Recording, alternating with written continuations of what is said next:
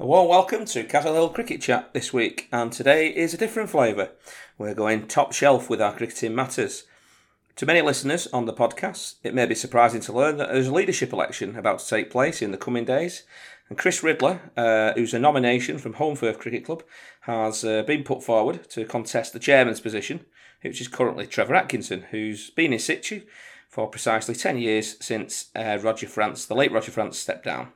Um, leadership elections are a little like the solar eclipse. There's not many around. Uh, would clearly recall one before the 2011 one, which was the last one. Um, however, we're here now, and potentially it's one of the most important moments um, with two candidates offering very different uh, propositions. Mr. Ridler, who previously held a position as officer of the league in 2019, has been running his campaign for a few months now and uh, holds some strong views on how he would expect to run the league.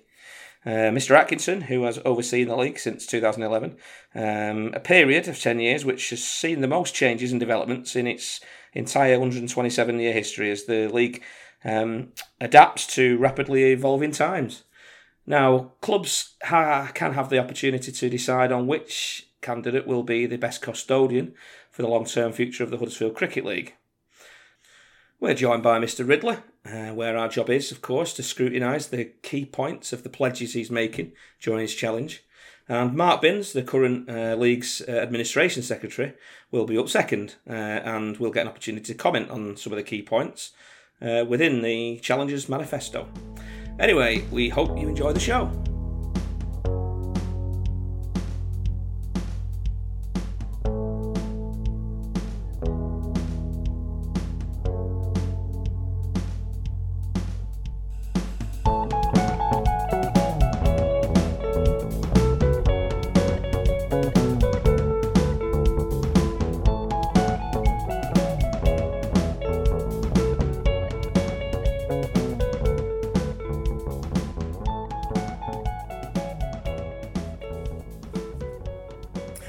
Greetings, everyone. Well, this is a change of pace for our usual laid back cricketing reflections, isn't it? Um, I'm trying to channel my inner David Dimbleby here. It's probably coming across as David Bumbleby, but it usually does anyway. But let's crack on anyway. Uh, firstly, a warm welcome to my co hosts and uh, team podcast regulars on Castle Hill Cricket Chat.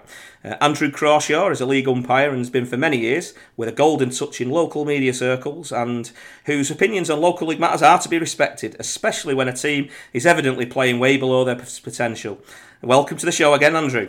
Yes, good evening, Jim. I hope everybody's well. And yes, uh, very good at uh, championing the underdogs, and obviously about three contacts today. Oh yeah, uh, uh, yeah. Uh, Tottenham, Barnsley, and Scunthorpe. They Have they? Me, but yeah, yeah I, I, so it's okay. I'm stopping. Yeah, and uh, also my other co-contributor is uh, fresh from his tenth award uh, of all rounder of the season. Tenth. Um, he's hugely respected uh, amongst his peers, and he'll be thrilled to hear his first proper straight-faced introduction to the show.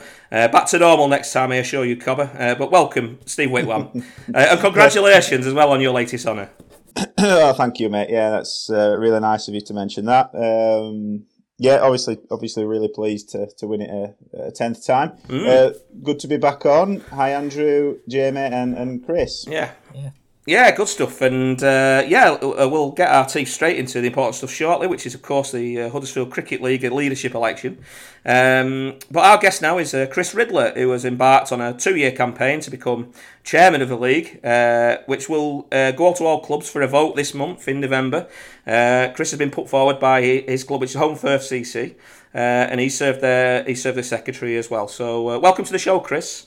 All right, thanks for having me. On the converse of the conversation, so to speak, is uh, League Admin Secretary Mark Binns. Uh, Mark knows Chris Ridler's campaign well, of having received many of Chris's um, uh, email circulars, quite lengthy, in, uh, a few of them, uh, along with videos and campaign manifesto on his website. Uh, welcome to the show, Mark. Nice to meet you, chaps. Yeah, and yeah, let's let's crack on. So, um, I mean, many months ago now, Chris, um, you, you, embarked on your journey, which has taken to this point uh, on the cusp of a. I'd say it's quite an important election uh, regarding the future of Huddersfield League cricket. And, uh, well, I mean, I, I, guess our job this evening um, is to, to look at you and your background as well, but but um, but also look at you, you you've your, your we'll call it manifesto really because you've you've got a website out there and you've you've had uh, videos uh, email circulars, um, you name it, and uh, you've, you've, you've got your word out there. So um, it's, it's kind of like your wish list, really. I think that's fair to say, isn't it? Um, and um, I think it's important for us to discuss these points, really. Uh, um, if uh, even if we agree or not agree, we. Uh, but um, yeah, t- how about you tell me about your your, your background? You know, are you a cricketing uh, person? You know, to our listeners, what's your Yeah, yeah, what's your yeah. story from this uh, f- from from before it all came about, really? Yeah, cricket's always been my life. Really, it's it's, it's the game and uh, you know the thing I've enjoyed uh, from day one. I think the first the first memory I have of cricket was Gatting in Australia, lifting that trophy. I think I was allowed to stay up for the Ashes. I think it was '87. I can remember him uh, lifting it and winning it. And uh, with with my background of uh, statistics and mathematics, um, cricket has always been the sport with all of that. Um, I was never any good at it, which is a shame. And uh, most of our after school clubs, um, I was never around to go to. But um, I've always been a keen watcher, and uh, you know, and eventually I came into umpiring it. And uh, with my lad coming through the, the Holmfirth ranks, I ended up on the junior committee, then the senior committee, and uh, you know, and now here I'm I'm trying to uh, embark on getting the, the best job in, in Huddersfield, really, in, in my opinion, because it's. Any, everyone who wants to be in cricket, is, uh, this is the place to be. To be honest. Yeah, uh, I mean, I, I think it's fair. I'll, I'll, if I let the uh, I'll, I'll let listeners know the, uh, uh, the the sort of timeline of events which has led up, led us to the moment of you um, uh, standing for. Uh, ch- challenging for chairman. Um, it started in um, well, you were on the executive in 2019, um, uh, which you, you did a year, and then uh, you, you resigned uh, as admi- administ- admi- administrating secretary after one year, uh, and then uh, second of December was the AGM, um, where um, you were put forward to stand as chairman by Holmfirth uh, after serving as secretary for for, for one year, um, and then it, on to November um, um, this year. Um, the, uh, the, which is um, pretty much coming up this week, really. The voting papers are being sent to clubs via email. Um, and the deadline for voting papers to be received by the admin secretary um, in a in a sealed envelope, so they'll be got to be posted. Um, that's 26th of November, and then the 29th of November is the well the big moment really. The sealed envelopes are opened by the admin secretary, and the votes are counted. Um, there will be three people in there. I think the one person's uh, nominated by yourself, and I think there's two um, people from the exec, I think, uh, on there. Uh, and uh, then the AGM, the result is declared, which is on the 1st of December.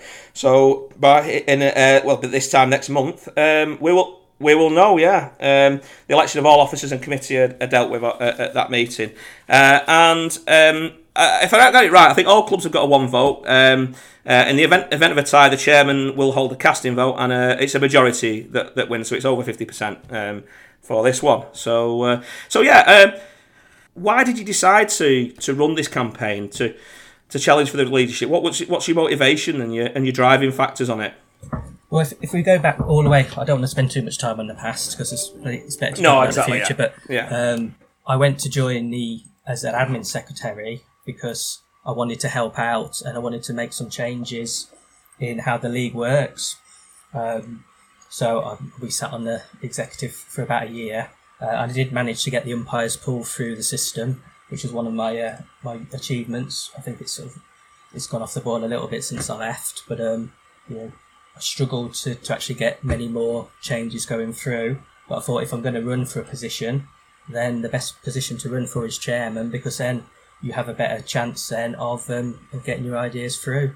If I re-ran again for admin secretary, you know, I'd be part of the mix. But again, you know, if you if you're admin secretary and you've got a chairman that doesn't like your ideas, then you don't get many through. If you're chairman and you've got plenty of ideas which everyone else is supportive of, then then that's the, the key to success. Yeah, what one one one uh, one one statement that you made when um, uh, when when you- when you did leave, um, you felt there was little reason that you should be on the executive because because you felt you couldn't get very you got very little passed.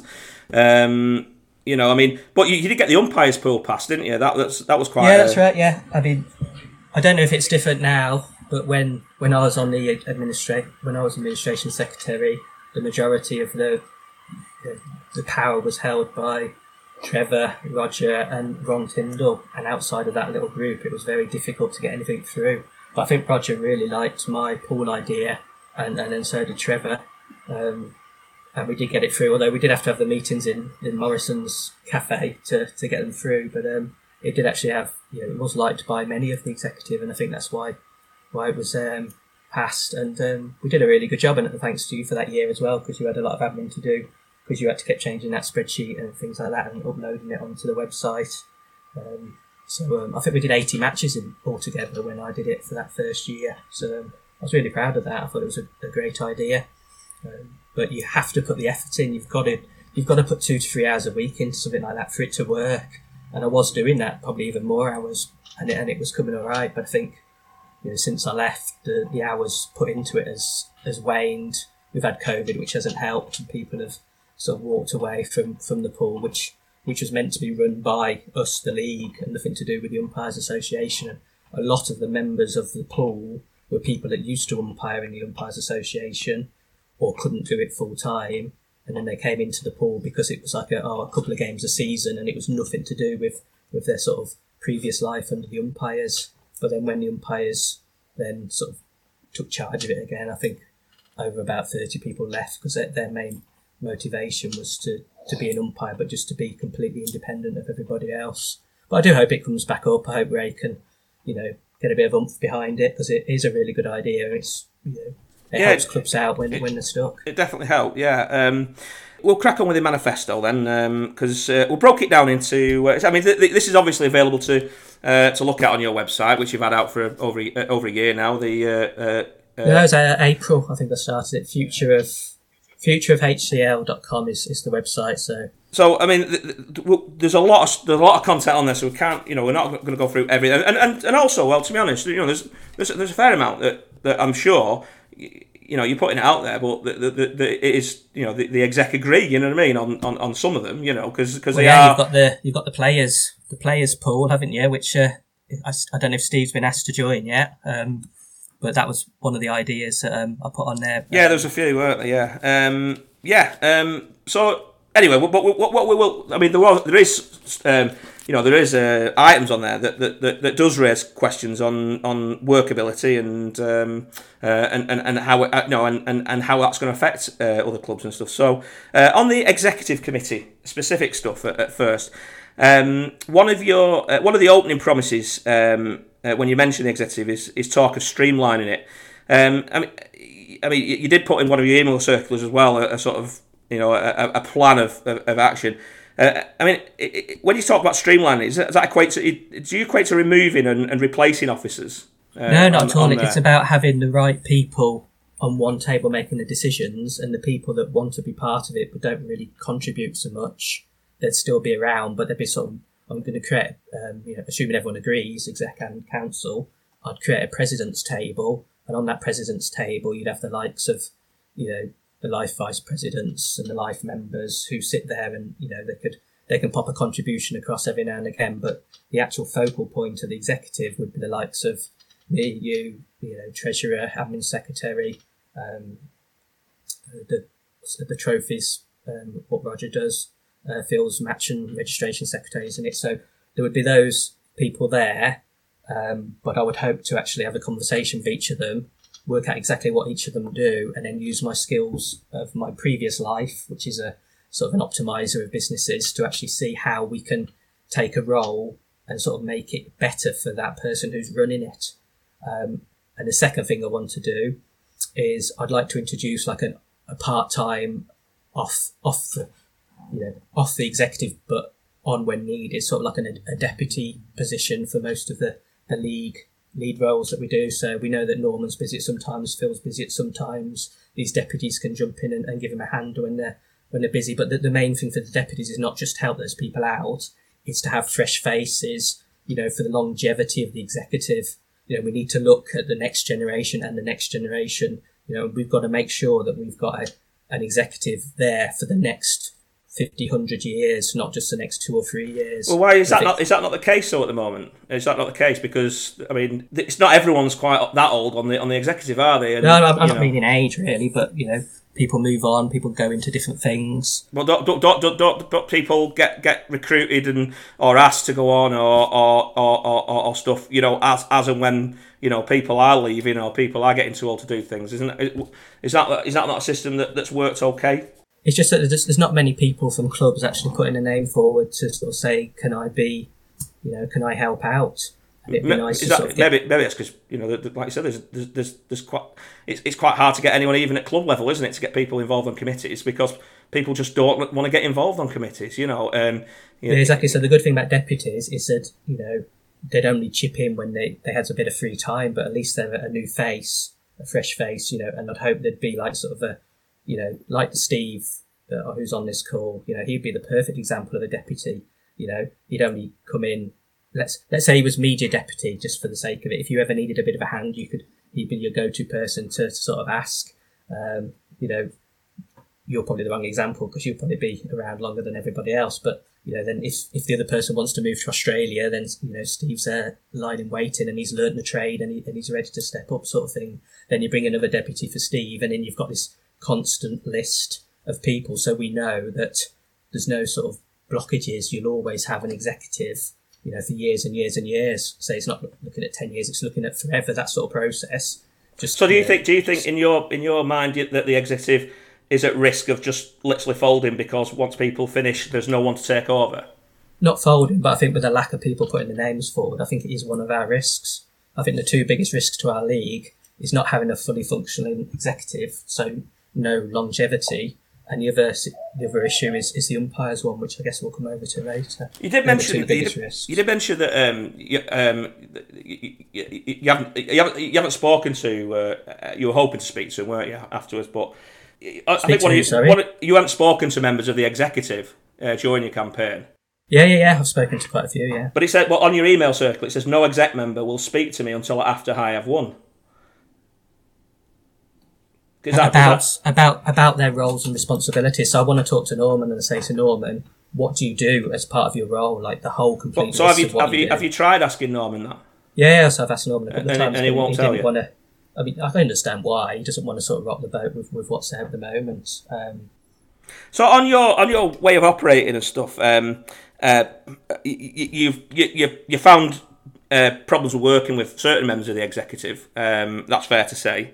Um, I mean, and, and, and some people do think that you, that you do come across a little bit autocratic. Um, and you know, uh, at, the, time, you know, when you were at the, on the executive, you know, that certainly suggested a little bit like that. But do you think your style of operating is suited to being the chairman of, uh, of, of an organisation which is it's entirely uh, volunteer run, isn't it? It's not a paid, Yeah, yeah, it's not a paid paid job as such. It's, it's volunteer run. So you know, um, have you uh, you know, uh, would you class yourself as a team player in that respect?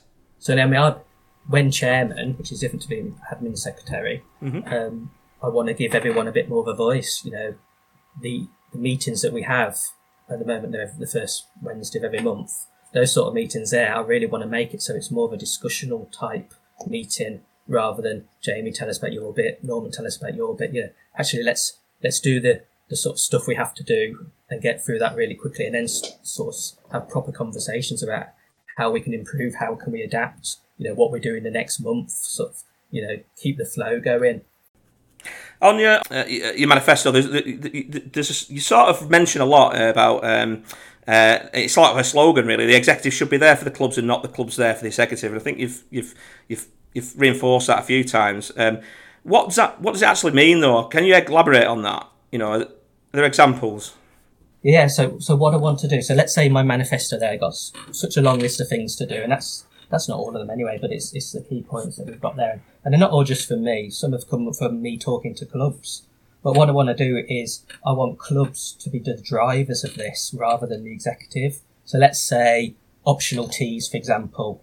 I want us to have a council meeting. Let's have a big chat about optional teas. And I want the 42 clubs there or whoever wants to participate in that chat to say, yes, we love teas. We don't want optional teas. We make money out of them.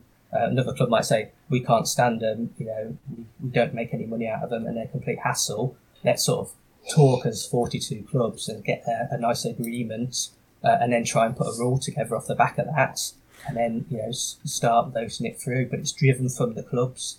At the moment, the majority of stuff is from the executive to the clubs and not the other way around. It seems to me that you, you, the meetings wouldn't be streamlined then, would they? They'd be they'd be very long and uh, you know when you have got forty two clubs debating on things, um, you know, you, you've got a, you, you, you, are going to find it hard to, to have a streamlined way of working. Um, you know, well, the juniors do it pretty well. So if you go to right. the junior meetings, like the last one we went to, you know, as soon as one person starts making a comment, then there are quite a few comments, but it does come to a crescendo quite quickly.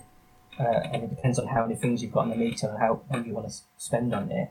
But some things might not have any debate at all. But if things need debate, then let's have it. You know, just like the 12 club premiership. If we'd have sat down as clubs between the 42 of us and let's have a chat about it, what don't the lower league clubs like? What don't the premiership teams like? You know, let's actually get all the negativity and the things that people don't like on the table. Then you can sort of say, ah, well, yeah, well, if we change this a little bit over here, but give a little bit back over there, then do you like it now? And they might say, oh, yeah, yeah, we like that a bit better. And then you can slowly, gradually get to something that more clubs like than they don't. I think at the moment there's a lot of, you know, here's a real change, clubs debate on it themselves and then send their results in. You know, it's not, we're not having any cross club sort of activity, and I think that's what something that we really could do with. Yeah, I mean, you mentioned real changes, and uh, leads on to the. Uh, uh, the current setup, which is two thirds uh, of a majority to, to, get a rule through, but you're a you're a quite believer of a, a fifty plus percent uh, majority, and I mean, why is in your eyes the two thirds a bad thing? Because uh, you know you can. It just prevents change.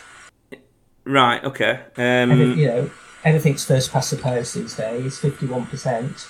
Yeah, and sometimes clubs might get it wrong, but then there's never any harm of a club putting in the opposite thing. You know, the next time round. But yeah, so you'd have a year of it. You could have a badly thought out rule going in. Um, it goes in. It, it gets passed. It's it's terrible um, then you've got to put up with it for a year, haven't you? So it can get changed. No, not at all. Not not under my system because I want it to be a fluid system. Um, I want to be looking at it at each council meeting and every rule that what we want to put through. I want to bring to a council meeting. Let's talk it through. We'll have a pro and a con. Let's have a quick chat about it, and that way you will rule out a lot of the, the stuff that people don't like. Mm.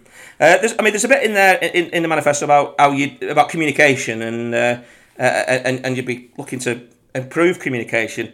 Um, uh, for example, you know, you you, you, you, you want to, you, you're strong on guaranteeing a solution uh, or, or even a roadmap uh, within 24 hours of getting an email. And uh, and, and so another... I want to be able to be there for any member of any club at any time mm. that's got some sort of angst or just you know want to chat or something. I want to be available to them, and I will give them a chat or a reply and anything within 24 hours. So is this? It, it, it's, I mean, another another case was you're going to send polite emails. Now that that would suggest that you, that, that, that the executives do they send impolite emails? Uh, Not really you know, impolite, but because that's the opposite of polite, isn't it? yeah, but you know, a bit about Josh Butler smashing hundred and taking a fabulous run out today, that sort of thing at the start of an email doesn't doesn't do any harm. A lot of people do see the emails and think, you know, take a deep breath and get ready to read what they've got to go through. So it's just you know just a little so, bit of so make it longer pleasantries at the start type thing. Right. Okay. Um, I mean, uh, would you would you say that, that, the, that the league's unnecessarily slow to to respond, uh, given given you know especially um, you know on, on, on, on some things which which which you can't give a uh, you, you, can only give an acknowledgement to because you, you, you, it needs um, you know, sort of talking with other exec members, for example. Yeah, indeed, and that's what you know. Somebody rings me up, says I've got a problem with this, then you know, quick, you know, Zoom call or whatever with you know the exec members and say, right, let's just thrash this out as quick as we can. You know, get get an answer to them, or at least say, right, we've had a quick chat. We need a proper debate on it, so you'll have to wait to the next meeting. But you know, some of them will be right. We've had a chat. We know exactly what's doing. We'll sort this. You know, we'll come and meet you, or we'll, we'll do whatever the, the issue is. But some people to actually communicate. So um, I'd like to set up a WhatsApp group for all the you know the committee people, you know committee members across it. It might be a bit big and a bit wieldy, and you might end up with quite a few people being added. I think I'll be muting it. But, yeah, um, just just a way to get the club voices to the executive and, and back, so both ways, so that we're chatting to people left, right, and centre. Um, there's a lot of stopping at the moment between months so you've got to wait until the next month. You know, even the thing like the Home Holmfirth letter when they put in for the chairman, you know, we didn't get receipt for ages, and we're thinking, well, have they ignored it again, or you know, are they going to process it? And you sort of left in a bit of limbo. And also at this time of year, which is crucial, uh, we would really like to know because we're building a squad for next year, how many teams are going to get promoted. There's no point of spending millions and millions of pounds on players next year if nobody's going to go up or only one team is going to go up. That sort of thing. You know, so to get the sort of stuff to the clubs as soon as it's known would be really, really good. Just speed it all up, definitely, and I'm sure we can. Well, we'll, we'll speed it up because uh, we'll talk about monetary matters now. Um, Andrew will uh, lead on this one. Uh, uh Andrew, I will pass pass it to you. Yeah, I'm slightly, yes, thank you very much. No worries. Yeah, yeah, yeah, I'm slightly worried when we're talking about monetary matters, matters and Chris is talking about Holmfirth spending millions. I'm, yeah, uh, I'm, I'm, I'm, I'm, I'm slightly concerned. Um, Chris, yes. you say that you want to use the, the final asset, financial assets of the league in uh, what you say is a, a fairer way. Um, go on then, elaborate on that. Right, so the first thing I'd do is we'd work out as executive how much we're going to need to to survive the next 10 years, let's say. And that value then put away, you know, for when we need to use it. And then I've, I'm really frustrated we've got so much money in the bank. It was like that when I was on the, the admin secretary. It's getting bigger and bigger each year. You know, look at the junior committee. They have a panic attack when they've got five grand in the bank. And we've got 10 times that at least. So you know, let's let's have a chat again between clubs. What can we do with this money that's useful? Don't just spend it for the sake of spending it. That's totally wrong. But if there's a reason that we could spend this money now, then let's go ahead and do it and get it to a, a better level. I think. I don't know, twenty grand, fifteen, whatever the number is, we come up with. What what what, well, what what do you think the the the treasurer of the league um, suggests is a fair amount that they should be keeping at this moment in time? I'd say so between ten and twenty thousand. I think you're miles out, to be honest. But um, but at, at, this moment in time, the league has got between fifty-five and sixty thousand pounds, hasn't it? In the yeah, um, yeah, so uh, I don't know the exact number, but that seems to be about right. But that is a lot of money that you know, but, the juniors okay. run off five thousand. So why would we need more than 20,000? Well, okay, uh, maybe I can answer that, although I thought I was asking the questions. But uh, I, I, can, I, can answer that on the grounds that, let's say, for example, let's take in the last 12 months, the league has, has, has lent out something in the region of about £20,000 in interest free loans to clubs. If you're going to give all that money away, where's that money going to come from? Yeah, but it, they are loaning back the money to the clubs. It's the club's money. I was find that quite amusing. But well, no, no. If they if they haven't got the money to lend out in the first place, how can they lend it out? But you, you won't need fifty thousand pounds to lend the money out to clubs. There has to be well, a better way than clubs giving the exec money and then loaning it back. Well, no, I'm not saying that they would have fifty thousand pounds. I'm saying that they have got between fifty-five and sixty thousand pounds in in theory although some of that money is loaned out to clubs, which is on an interest-free basis. And as a result, the, the clubs have to repay that when it becomes when it becomes due. So although it's not necessarily in the coffers, it is the, it is the club's money. If they haven't got that money to lend out in the first place, if a club is in dire need of money, where are they going to get it from? Well, to start with, we still have 55 to 60,000. No, we don't. We the, the 55 to 60,000 is, is, is a figure inclusive of the money which is lent out to the clubs. Yeah. And that money is, you know, it's an asset. It's, it's on the balance sheet. It's, it comes up to about 50, you know, 5 to 60,000. Yeah. But, but, as an executive, you know, that's sort of historic. So you've got clubs you know, sort of borrowing money and, and people giving in I mean, my ultimate aim would be that we get more sponsors, we get more money coming in, and it sort of reduces all the general costs of the club, so they're paying less fees.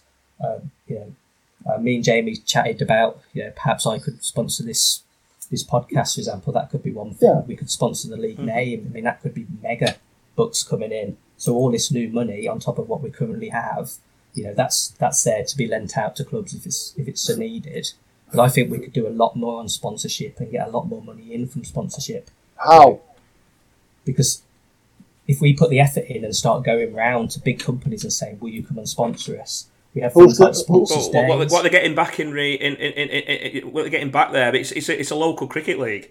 It's not going to, you know, you're not going to get. Um, uh, you know, sort of Microsoft come in and go, yeah, go on, I'll, uh, that'll help us uh, get our global brand out there, won't it? it, it it's they, they, they, they're just not you know the big companies just are not interested in sort of um, yeah, but the, you know put it put it put you know putting large amounts of money at, at, at, like that.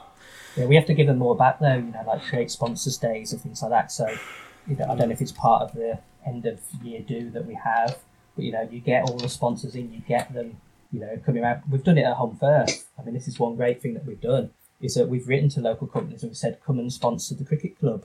You know, one day a year we'll have a sponsors day. Uh, their sponsors boards are all plastered all over our website. We send emails out to, to all our members saying, here's our sponsors and this is what they do. We didn't used to do that five, ten years ago. And five, ten years ago, we had hardly any sponsors paying hardly any money. Now we've got a lot more sponsors, you know, thousands more uh, in terms of pounds revenue every year because we're putting the effort into saying, look, come and come and support us, and we'll support you back. We'll, um, we'll promote um, your uh, brand. And, that has to be a good thing. And I am sure that the vast majority of clubs in the league have uh, a, a similar type of if you like, system. So, you know, as I go around the different grounds in the in the league, then I see sponsors boards and and and obviously the names on the shirts and all that type of thing going around. But that's because people have got an interest in their particular club and doing that. What my question to you will be, Chris, is that who is going to do that for the league? Well, we go and find out and ask. I mean, I know Jamie's been looking at sponsors, but we can, if we put more effort in, then surely we'll get more companies. Yeah, but who? I, I, I wanted to know who. I mean, you know, we're talking about revamping the executive and, and, and having more people on there, and, um, or, or, or, more defined roles, if you want. I'm, I'm, I'm wanting to know who who is going to go out there and get all that sponsorship. Well, Jamie at the moment is the sponsors person, and I'll be giving him a big hand with that. Um, well, I mean, uh, what I will say is, I mean, have you have you? It's all right saying we're going to get someone in to do that, something that. Have you already got these people to come in? Because there's a what, what the way I see it is uh, you got an executive there that um, uh, you know are, are, you going to get hundred percent support from every single officer? Are they all still with that, or are you going to have to recruit fifty percent of them because they've all left because you know um, uh, you know they, they, they, they, preferred it as it was, so to speak. You know, so you know, have you got people to come in to to, to, yeah. to, bit, to take these roles on? Well, I guarantee, and that's one of my things that's not been on the, on the website yet, because over the last two or three days I've been calling around clubs, and I've got you know some cast iron yeses, and of those cast iron yeses, there's at least three clubs that said if you are struggling for people, we'll, we'll come and give you a hand. So I can guarantee there'll be a decent executive when I get on, but it would be yeah. nice to have some sort of continuity and keep the same people. So if I do win, then Jamie, let's have a chat. Let's go down the pub. Let's work out what we're going to do. Let's well, let's, we're, we're ask, having ask Jamie what he wants to do. There must be stuff that you want to do, Jamie, that you're not doing at the moment. Let's let's bring it up. Let's let's get Chris, everything written down. Chris, same with Norman, Chris, same with Phil, same with everybody. Chris, Chris I, t- I take on board everything that you've said, but and this is my but. And my question to you is that you're saying that because we, we, we appear to be having a lot of chats here a lot of meetings and a lot of discussions, and that's fine because how, how, how things could work. But ultimately, when you've had these chats and all these type of thing, whatever, there has to be a solution. There has to be an answer at the end of it. So my question to you, again, going back to what I said before, is when you're looking at, because obviously I'm, I'm talking about the monetary side of things now, who is going to go out there and bring in, I don't know what X number of pounds it is that, that you know, that, that you've got in your, your plans that you think you're going to need? Well, if, if there's not anyone there, it's something I'm certainly doing myself. I have about 20 hours a week if needed to, to help the executive out. I'm semi retired myself, so I have a, a, lot of time which I'm, I'm more than happy to, to put in. So if right. Jamie was busy one day, I would quite happily you know, right, okay. have a well, chat let, with Sainsbury's or something, or go to Tesco's or you know, well, walk around well, the middle of Huddersfield and say, look, well, just walk well, into every shop if we have to. Well, okay, here's somebody that's got lots and lots and lots of experience because that's what I do for the job. But but but to, but, but to be, per, be perfectly frank, uh, you know, good luck, good good, good luck with that. So we've got to give it a go, haven't we? Oh, faint heart and all that sort of stuff. I agree. But is it? Let, us go back to the, the financial situations and where it was ten years ago, um, in comparison to what it what it was now. Um, Ten years ago, when when Trevor took over as being chairman, the club was the, the league was looking around uh, a revenue, sorry, money that they've got in the bank, if you want, um, was round about just over thirty thousand pounds. Um, we're now in a position whereby we've got between fifty-five and sixty thousand pounds. Um, a much, if you like, financially healthier situation. But why do you think that situation came about? I guess the clubs put most of the money in, haven't they? Uh, well, it'll be from from income streams, which will be from sponsors, from club fees. Um, I haven't Well- seen the actual P&L balance sheet of the league. Um, Well- key on it, but my, my main point around the monetary thing is to bring more money in from sponsors, and can we ring fence some of it that is change, um, and actually you know push forward with it. Um, I know you're going to be talking about umpires uh, later on, but I really think that we should ring fence some of that money that's in there and actually spend it on umpires. So you ring fence, I don't know, five, ten grand of it, or whatever the money happens to be. I've just got numbers there. And then you break it down. How can we spend this money wisely to improve the umpire situation? yeah, but you've Um, just you've just you've connectivity just is another one that I, I'd thought of. Let's ring fence some money for connectivity, and then you can help clubs then get online so we can all see the live games on a Saturday night. Well, okay, fine, and that that that that's that's okay. But we've already reduced this this, if you like, fund down from the fifty-five thousand pounds or whatever it is. Bearing in mind, remember that that's not all there, but we've reduced that down, and now we're talking about ten thousand pounds to umpires and, and more to c- communication and every, uh, and everything that goes along with that. We, Chris, we're running out of money here. Well, we would definitely make sure we've got enough. But if we I say if there is five thousand pounds spare or ten thousand pounds spare or whatever it happens to be, and that money would go up and down each year depending on your sponsorship and your fees and, and things that come in and out. But I don't want the bank balance just to go up and up and up and up and up. You know, let's use some Well- money and take our league forward. I think that's a bit, I, I can't really argue the toss because I don't actually know the exact numbers because I'm not. Part No, okay, all right.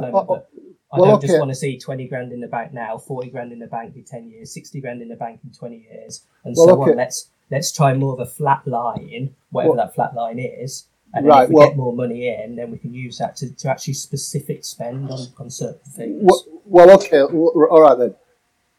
That that flat line that you talk about, and I think you're right. The flat line is there now. That is the flat line because the flat line has been there for about seven years. My understanding is that that, that flat line is where it is now, and it's been there for about seven years. And the reason that it, it is where it is is because uh, the, the, the, the, the, revenue came up from, as you rightly said, from from the clubs, and primarily it came from quite a lot of it actually came from fines that were issued for slow over rates, believe it or not.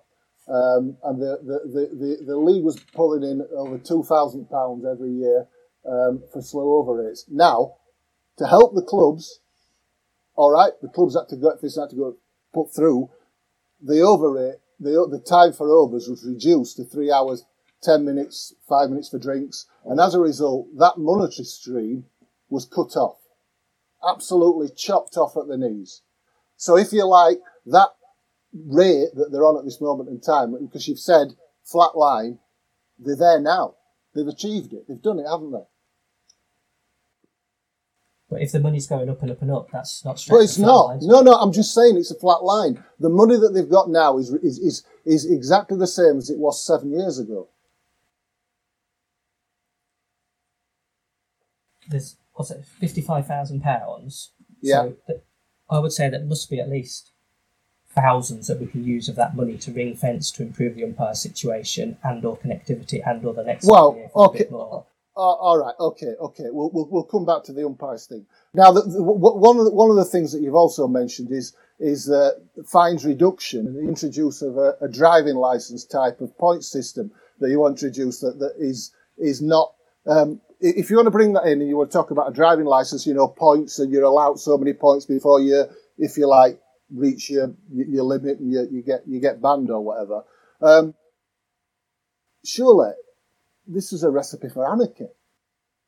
Well, yeah, I mean, to be honest, some of the ideas on there, and this is one that clubs aren't a great fan of. It's a bit of a shame because the reason for doing the driving license system was to reduce admin more than reducing fines. You know, fines are fines; they are what they are. I don't intend to let all the clubs off the fines. What I wanted to do was reduce the admin. So, for example, you get a four pound fine, so I get an email in for four pound. So then I have to ring the treasurer and say, "Can you pay the Yeah. four pound?" He then logs on, does the four pound, tells me, I tell Andy, and if we'd done all of that just for like four pound, what the idea of the driving license for was was to sort of build it up.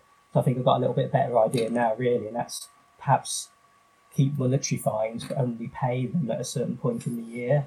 so we could reduce the admin down from every time a fine's released to actual specific points. Uh, I've run the driver license thing past everybody, and it it's not exactly the thing that's taken off. But you've got to have ideas. Some will work, some won't. Oh, So- absolutely, Abs- absolutely. What I'm, what I'm saying is uh, one thing to remember, of course, as regards the driving license thing, is that if you get caught speeding, you get points on your license, um, but you also get a fine.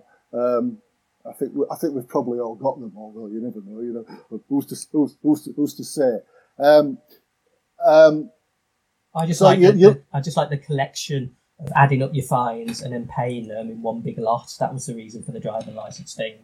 Uh, and I say I've chatted to most clubs now, and you know they, they think it's probably more more trouble than it's worth. But yeah, you have the And- ideas. Um, you know, paying fines maybe once a season or twice a season that might reduce the admin. But I say the reason for that idea, driving license or not, is just to get the club admin redu- reduced.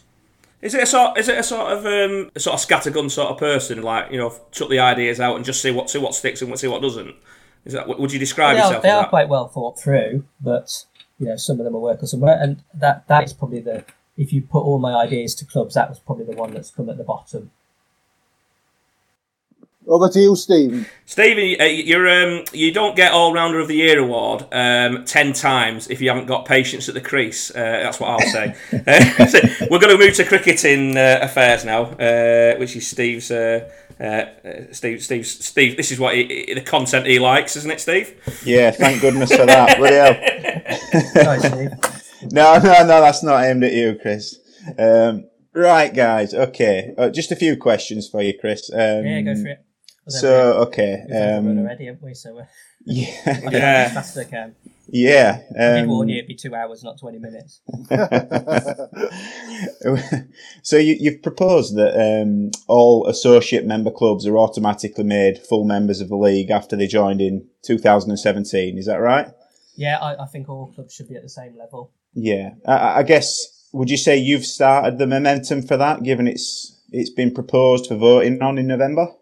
Uh, well, I, I say I put it on in the August um, as one of my ideas, and it seems to be something that's been grasped by the executive, and, and fair play to them. You know, I don't mind. Yeah. I don't want to have the ideas and only me implement them. If I put an idea out, just like we did with the, uh, you know, the, the playing committee, players committee, if, if, if they get adopted, and I'm not chairman, and all ideas are, get adopted, then fabulous. I'm not, I'm not going to complain about that. You know, the more Yeah, ideas good. that everyone agrees with, then so much the better. Uh, look, I, I think the more ideas, the better. And, and we just touched on one idea that, that you know has been poo pooed, shall we say? And you know, not everything's going to go through, is it? You know, we're, we're, us four on this call might have a different opinion on on, something, and that's just life, I suppose. Um, But like on every committee, on the whole first committee, we've got 10 people or 8 people, however many. A lot of the things are 4 4. You know, Yeah, it's yeah. Just, yeah, just yeah. every people have different sort of opinions. Yeah, yeah, yeah, precisely. Look, um, okay, the, the the twelve team Premiership, something that's obviously been on the table um, in different guises over a few seasons now, um, and it's yet to be passed. Um, personally, it's something I'm I'm all for, and and I, I do feel quite strongly about it. Yeah. Um, in in one of your videos, I think you said that you'd, you'd guarantee a twelve team Premiership, and and that, that's music to my ears. But I guess I understand most clubs in the Premiership are keen for this to happen. I, I do. I, you know, obviously I speak to, to, to everyone in the Premiership, but but but maybe to a lesser degree in, in the in the lower divisions. So I'm I'm keen to understand how you'd you'd propose to get votes from from from those clubs in particular. Yeah, so what, what my aim is for the 12 team premiership is that if I won the chairmanship, I'd organise a meeting in January to get all the clubs in and let's thrash this debate out once and for all. I'd be given, if I've won and I'm really promoting the 12 team premiership, that's a mandate. So, you know, clubs are voting for me. They see that I like this so that, you know, I've got a lot of momentum going into doing it. And we will find out why do the smaller clubs not like it? Why do the championship clubs not like it? Why do the prem- some of the premiership clubs not like it? 'Cause I think is it nine that like it and three that don't on the last poll? In the, Um, I think it, I think it was it, it was nine, but but one didn't vote. So, it, but effectively that it was, you know, it, it's I think it's they just missed out the voting. They just didn't, they didn't do it on by the deadline. So I think it, I think it's generally yeah 10, 10, 10 2 or something like that. Yeah. When I was admin secretary, I asked it was twelve out of fourteen wanted it. So a couple of clubs have lost a bit of interest in it. Maybe it's just the well, the teams change, don't they, in the Premiership? yeah. Teams go so, down, teams go yeah, up, so, don't they? So yeah, so it was. You know, there is a, there is a big thing for it. The problem is, is that every year we're getting one option. Here's the option, and then clubs saying, "Well, I don't really like that option because of this," and they're not voting for it. You know, mm. let's get in a room and let's, even if it takes a few hours. I mean, this is a special meeting. It's not. You know, it's taken years though. so, but you say that's why we need to to nail it on the head. So let's get everyone in there and let's just get all the options. You know, you, you might say, "Oh, it's your old management style," but let's get posters on the wall. Let's get diagrams. I don't know. Let's just right, 12 team premiership. What do we need to do to implement this 12 team premiership? You know, tell me, Steve. You tell me what we need to do. What do you like? You know, let's look down down the pyramid. What do you want? You know, and and, and just sit there. And, you know, I have two ideas. Um, I put a few more out in the video, but the the first question that clubs have, to answer are: Do you want first teams playing first teams and second teams playing second teams, or are you quite happy to mix the two up? So that's pretty much the first question to all. You know, if if nobody minds first and second mixing, then there's the old sort of Central League way where teams go up and down the leagues. Um, if you want just first teams against first teams, um, then you've probably seen on my video, there's a 12, 10, 10, 10 format. Um, the teams, the Sykes Cup would be moved to a Saturday, which makes up the, the two two weeks. For the first two weeks of the Sykes Cup will be on a Saturday. That would then mean that the, the Championship Conference and the, the new division would have two weeks filled, and then there'd be two weather weeks, which would fill the other two weeks. So when there's a rained off and everybody's rained off, um, you know, that whole week moves to a designated week later in the season. So even though there's only 10 teams in the league, they're still getting to play what they would do if they had 12 because the Sykes Cup's on a Saturday. And that also helps because the worst week for Holmfirth for organising things is the first Sykes Cup weekend because we've got a league weekend on the Saturday and a Sykes Cup game on the Sunday. You know, that is a really difficult weekend for Holmfirth. So moving the Sykes Cup to the Saturday in those gaps would work. And then because the Premiership's got the extra teams, then there's two bank holidays to, to cover those. Uh, you can see all the details on, on the video that I did, but uh, they're the ideas I've got. But let's yeah. get the clubs, let's get all the clubs in the room, let's thrash it out, let's get an idea. Because if even if the idea that's given to us this year you know, there's nothing to stop a club putting in next year that they want 14 team premiership again. We have to have something that people like and are going to, you know, grasp and sort of and go for. Let, us say that um, you, that that that, team, uh, that, that, clubs are voting for you um, uh, based on well, Chris can guarantee this, so I'm voting for him. But what happens when you can't guarantee something? Well, the, the point of that meeting is to get to fresh out the idea. I know that, but but, but, but the guarantee is a strong word, isn't it? It's what it's a vote winning word, that isn't it? It's a guarantee. It means I will definitely make this happen, but it's not something that you can definitely make happen. It's you know, it's got to be worked on, hasn't it? And and like you say, working on it. But you can't guarantee chance, that, can you? It's a very high chance. And, but but is that is that hundred percent chance? Well, if we're all in a room together, and the premise of this meeting is to, to work out how to get the twelve team premiership then it's the best chance we've had so far. And you know, well, it's really not like to guarantee yeah. it. Right. Okay. I mean semantics, but you know, it's it's as good as it's going to get. Mm. Hmm. Okay. I guess, I guess I don't want to digress. I guess uh, I know a couple of couple of clubs are worried about losing revenue on Sundays, but for me, it should be twofold. I think I think 2020 should be moved to Sundays and, yeah, and, and, and made a bigger deal of a bigger spectacle. Maybe extend the 2020 program, which would offset some of that loss. But anyway, that's just me. So so just leading on from that, what what are your well, thoughts just, about just, 2020? So that sorry, just seeing. um, so what would happen if you had a 12 team premiership is that Sunday then is then free for us to experiment with what we'd like to do. Mm. So 2020 is a great idea, but what I'd like to see is let's say you could have a match, you could have like a double header on some of the, the Sundays, so not just one 2020 match. You could actually have a couple. You could have like Holmfirth play Thongsbridge on one ground, and Scholes play um, Hall Bower on another ground. You know, they have a match together, and then the winner goes to one ground, and the loser goes to the other, and then you can have another match. So you actually got like more of a festival than a tournament, and then that that festival then for the home clubs will be a massive revenue generator and you have to do the fixtures so every club gets a, a decent bite of the, the apple, so to speak. That's Yeah. the right phrase.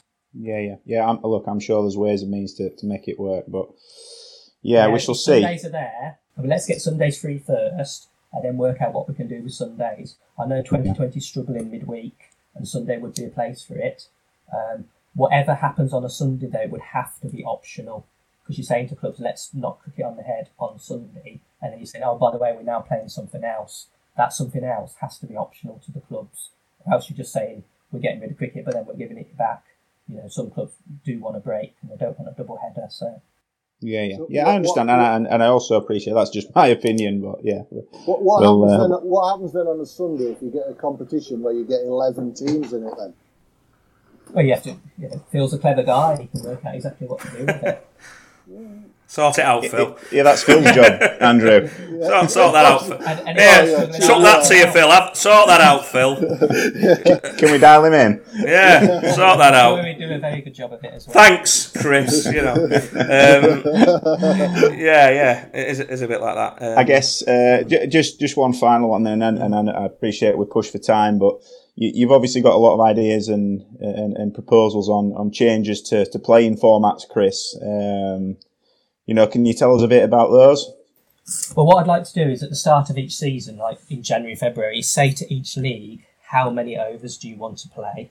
So Championship, tell me how many overs you want to play, and if there is a massive majority, let's say eleven out of the twelve, or you know something that we work out is, is the majority for that single thing. Let's just say they all want to play forty overs instead of fifty overs. Then let them play forty overs. Executive don't tell them to play 50 overs if they all want to play. So a bit of flexibility around the number of overs. You might have 50 in the Premiership. Championship might go to foot down to 40 one season. You might even have the conference playing 45, you know, but it's down to that set of clubs. How many do you want to play this year? If they can't decide, then you just have to go by what's in the rule book at the time. But, you know, give them a choice at the start of the season. I'm sure it'll be okay. Well, I mean, you might be in the one o'clock camp, and then you, you might have to switch to- to on. I don't know how you work that out. but yes. Anyway, sh- sh- uh, I, I, I'm ga- I'm dying to talk about the administrative side because that's where our, our listeners do definitely fall off a cliff. Uh, two, two minutes then. Two minutes then. Uh, well, uh, quickly, and, and, uh, I mean, we did touch upon it in the in the in the in, in the monetary bit, but um, we'll talk about the modern the, the way the, the modernisation proposals are, are centred around uh, helping. Uh, one of the, the proposals is helping clubs with live scoring, etc. and stuff. And and we did. Men- I think you did mention. I think you mentioned it in your uh, manifesto that you you sort of ring fence ten. Uh, 10 grand for connectivity and stuff like this and Well, the, the numbers, what we've got, we've got to analyse exactly what the numbers. But I want a pot of money Yeah. to help clubs to get connected. No, And, no. you know- With with with live scoring, um, is it, I mean, is this is this a really a, a priority concern um, uh, for you? Because what what we have in, in live scoring, over seventy percent of clubs live score uh, in in the Huddersfield League. In fact, most uh, in ninety five percent cases, you get a scorecard the next morning. Um, but seventy percent of the time, it's already on straight after the match. Uh, I know that because I use them to build up match reports and stuff and, Yeah, yeah, yeah. and write ups. So, so uh, we, we also have, uh, and the, the Huddersfield League have also got one of the best ratios of live scorers in, in the whole structure of ECB. yeah, yeah. So, so why, when why would why, why is that a, an area that you want to put what a quarter of the budget towards um, uh, trying to improve when it when it when it works pretty well?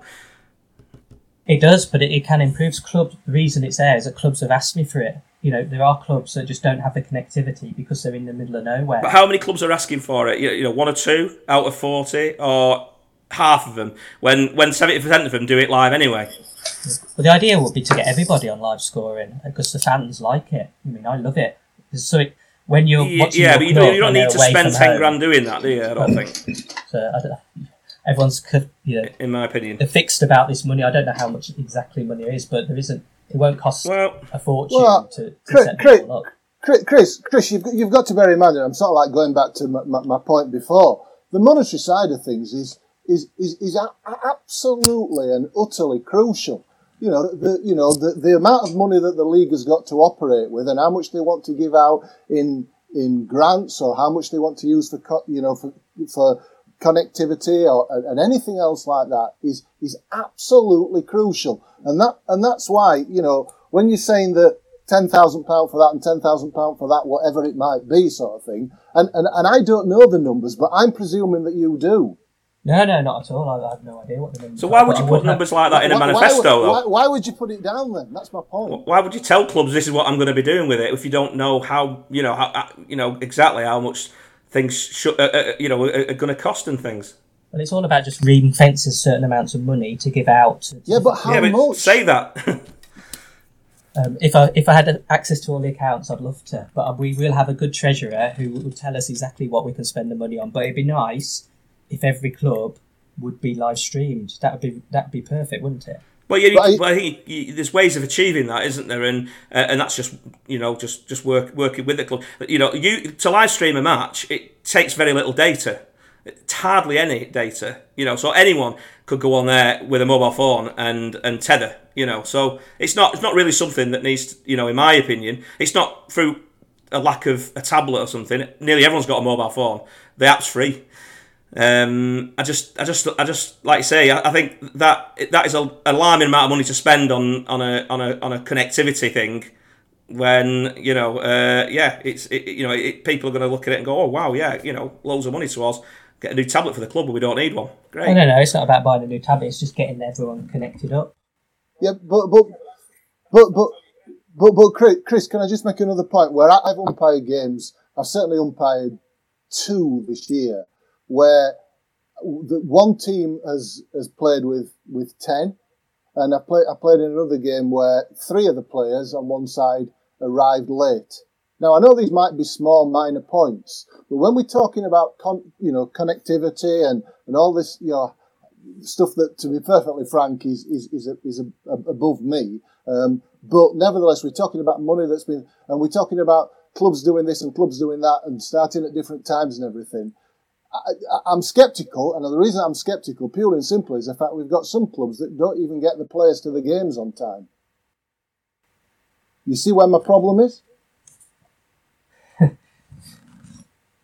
I suppose I'm looking at the, uh, you know, how can we improve the club? I can't sort of say, well, we can't do this because the certain players aren't turning up on time at a certain game. We, you know, we need to make sure that they do really. So, uh, you know, let's get that fed back. You know, these these conversations, the away team that says, oh, hang on a sec, this team didn't have three people turn up late. Get on the phone to us. Let's have a chat about it straight away, and you know, let's have a, a quiet word with the, you know, can you sort your players out? On the, uh, we'll move on to uh, to grants because uh, something you dealt with before. Um, you, you you suggest uh, assistance with grants should should come from the league. Um, Yeah, I mean, because um, when you when when everybody's doing the same thing forty two times, it's a lot better for someone in the middle to do it, and then the forty two people sort of take from that that middle bit, if you know what I mean. So if one person does it, it might take them a few hours, but then all 42 people can sort of grab a lot of that and it saves them time and that's for everything really anything that can be done centrally that can be passed down is definitely worth doing Is that not something that could, you know, because someone could work in, in conjunction or partnership with the league to, to, to provide this rather than Well, yeah, I mean, you know, I mean, the league yeah. themselves? Yeah, I mean, it, it'd be nice to have someone who is a specialist in grants, either on executive or someone we can chat to that's next to the executive. You know, one of the person's roles might be to, to talk to this person because those people know a lot of grants that are going that we just don't know about. You know, um, even the forty-two clubs, there might be one club that, that knows of a grant. You know, let's let's all start talking, and if that is available for us all, then you know, it's so much the better. And we're talking like national things rather than sort of Huddersfield money because then you just run out for each club. But you know, if there's a national grant going that we're all available to get, just like the, the 10k COVID thing that was was available, that sort of stuff. You know, let's all try and do it together, and then we can, uh, you know, all the clubs can, can get more of a grant. And uh, if you've got a specialist that puts a grant together, then there's more chance you're actually getting the grant, or more chance of getting more money from the grant. Um, yeah, well, um, Andrew, umpiring, you're the person, you're the man. Yes. It's Well, like, this will be a quick one, I promise. yeah. Chris, is it true that you'd like to uh, disband the Umpires Association and bring it under the auspices of the league? And uh, if that is the case, how many umpires do you think you'd lose? Now, what, what I'm going to do is one question to the clubs. Do you want to bring the Umpires Association under the league and put that debate out to the clubs? I would ask the likes of Ron and you know, David to come in and talk us through what the pros and cons of it are. But one thing that you know could help the, the situation is for a, bra- a brand new fresh start. Uh, yes, I think you probably would lose some umpires at the start. I think there's umpires that you know are umpiring at the moment that are sort of not got too many years left in them, and it would be that sort of point that sort of goes right. Okay, um, I'll use that as, as not not carrying on. Just like when I umpired in the Cheshire League, when the umpires was it the ACU&S it was called became the ECB. Yeah. I took that opportunity to move from Cheshire, which I'd done a few years in, to come over to the Yorkshire League. You know, so yes, there probably would be some people to step down, but you know, we really have to focus on on, on improving the umpires' numbers. But, But it if will be people, down to the clubs. Um, look at Bradford when they put the idea to the clubs. They voted 100% to bring the umpires under the league. 100%. Right, okay, well, uh, fair enough then. Let's let's stick with Bradford. Um, what do you think the situation is in Bradford with the umpires? Bradford League. Speaking to Philip, um, which was a, a few a few months ago, he said it was in decent position. Um, Really? it's, it's certainly not. Sorry, who, uh, who's Philip, by the way? he's, he's one of their umpire lead umpire people. Yeah. Lead uh, umpire people. Yeah. yeah. Well, okay. Philip, I think so. Yeah. The the But Bradford. so I also know a, a couple of umpires that have been looking to, to umpire around the place. Um, and when they've asked Halifax and Bradford, they've said, well, we're, we're actually you know not in too bad a position. And they ended up um, umpiring over in Air Wardale because they seem to need umpires a bit more. I think it, I think it'd be fair to say that every league needs umpires, and if that's the story that you've got from the Bradford having been taken under the league thing, um, management of the, of the, of the league, it, it, it, it's not right because in the Bradford league, I can tell you that the first two sections in the Bradford league are staffed by two umpires, and after that, the vast majority of the games have either sometimes they get two, don't get me wrong, but the vast majority of them are staffed by one because they don't have enough umpires. That's first team games as well, isn't it? That's first team games. Yeah, absolutely. So what I'm saying is that um, you know you're talking about increasing the numbers of umpires. I'm I'm quite curious to know you know how you propose to go about that. You know, I can't say too much about the Umpires Association because they're an independent company, and uh, uh, that I'll get a letter if I say anything out of place. Oh, you can t- you can tell me. I'll defend you. Don't worry. Don't you? the one target audience, and I think we really need to target this, is players coming to retirement. Okay. All right. All right. Fine. Good point. My point to you then is why aren't players who are coming to retirement? Why aren't they putting on that white coat? Um, we haven't got another hour. All right, Briefly. Okay then. All right then. All right then. Pick your top reason why you think those players are not putting on a white coat. I think because the Umpires Association is a little bit uh, old fashioned. Really? I've been in it, and 10 years ago I was in it, and I thought it was old fashioned then, and I don't think it's changed. Do you, do you think the Umpires Association has got so well? Obviously, you do as regards anything as regards players who are retiring. You like you said yourself, you know, uh, uh, that are coming to the end of their time. That they're, that they're not going to go out on. They're not going to go out on an, an umpire on a Saturday afternoon because of the Umpires Association. But the the one thing that I didn't like was that you had to commit to every single match, every single Saturday. No, that's not got- true. That's not true. It was when I was a member. That's definitely. I don't think that's definitely the case because uh, we've seen Well, I- top I umpires in the Premiership who, who tell us, "Oh, I'm off next week. I'm down I'm down in London seeing seeing someone, or I'm Yeah, I say, but my experience was that when I wanted to do every other week rather than every week, it was frowned upon. And I think Well- oh, that's uh, so- the- oh, uh, uh, that's- right. but that's my first every- experience. That's what happened to me, and that's why Yeah, I had to yeah. leave. Yes, but every every other week is different to, to every week, isn't it? I mean, every other week, you know, I would suggest is is problematical. Although at this moment in time, I would also suggest that if somebody wanted to umpire every other week, then they would be welcomed with open arms because Yeah, I was the numbers say are up. every other week is better than nothing at all. Exact, exactly, and I ag- I agree. But what I'm saying is, is at the moment, I'm more interested in, in you know the umpire that's going to do you know out of 20 games a season, he's going to do perhaps 15 of them. That's that's the guy that, that I'm looking at, and I'm wanting to know you know from you what you think, why the reason is you think that those people are not coming forward. Because let me tell you now, if some guy rings David Hakins up tonight and says to David, David, I can do 10 games a season, I can tell you David's going to say, come on down. That's good because it wasn't the case when I was umpiring. So, so in, in that case, bearing in mind it looks early days at this moment in time, it looks promising as regards the number of umpires next season. Why would we want to change it? Well, it's just a question to the clubs, isn't it? It's what the clubs want to do. But not what the umpires want to do. Well, I say, as part of that debate, we would get the umpires into the meeting and, and let's chat it through. Yeah, but ultimately, Um, I, don't, I don't really know about this. I, don't really say too much more about umpires because they're a separate organisation and there've been trouble in the past for going on about the umpires. But you know, the fact that they're independent to us still doesn't really make too much sense to us because we couldn't exist without them and they couldn't exist without us. So this whole independence thing is a little bit, you know, if they don't want to come directly under the league, then is there not some sort of halfway house that we could do, or do we just leave them where they are uh, and try and help them out financially, courses, you know, training, all that sort of stuff. Put, you know, get people in the executive to help them out a bit more if they don't have the, the you know, the ways to do it at the moment. But the more umpires we can get is certainly a, the better thing for me. And you know, if they are taking in part-time umpires now, that that is definitely a plus point.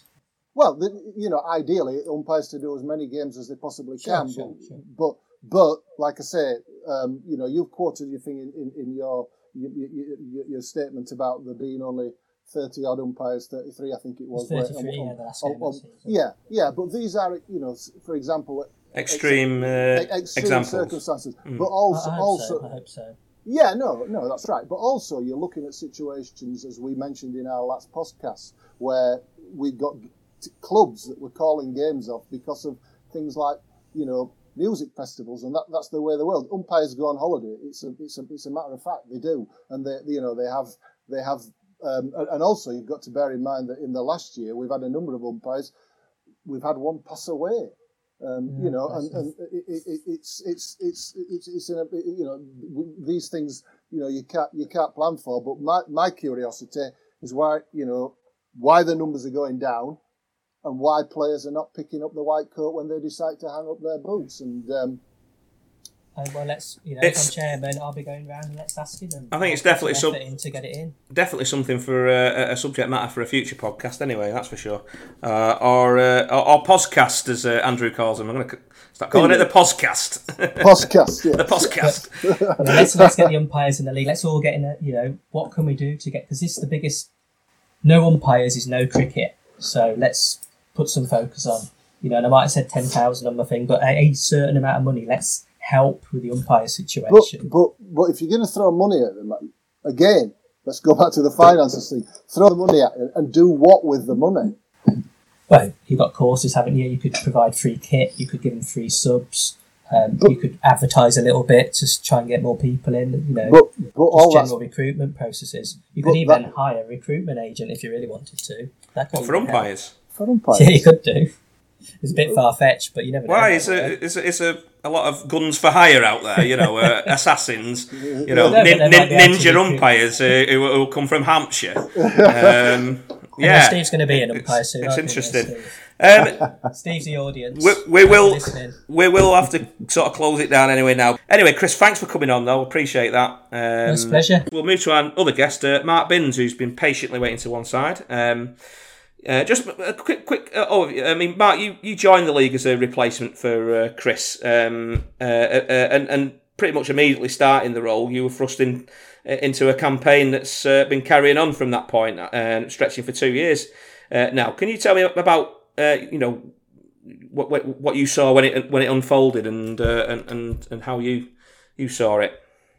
And and that's right, Jamie. So actually, my very first meeting, I think, was the first meeting when he'd uh, just left the executive, and I attended an AGM at Ellen right at the end of 2019, before COVID and all that.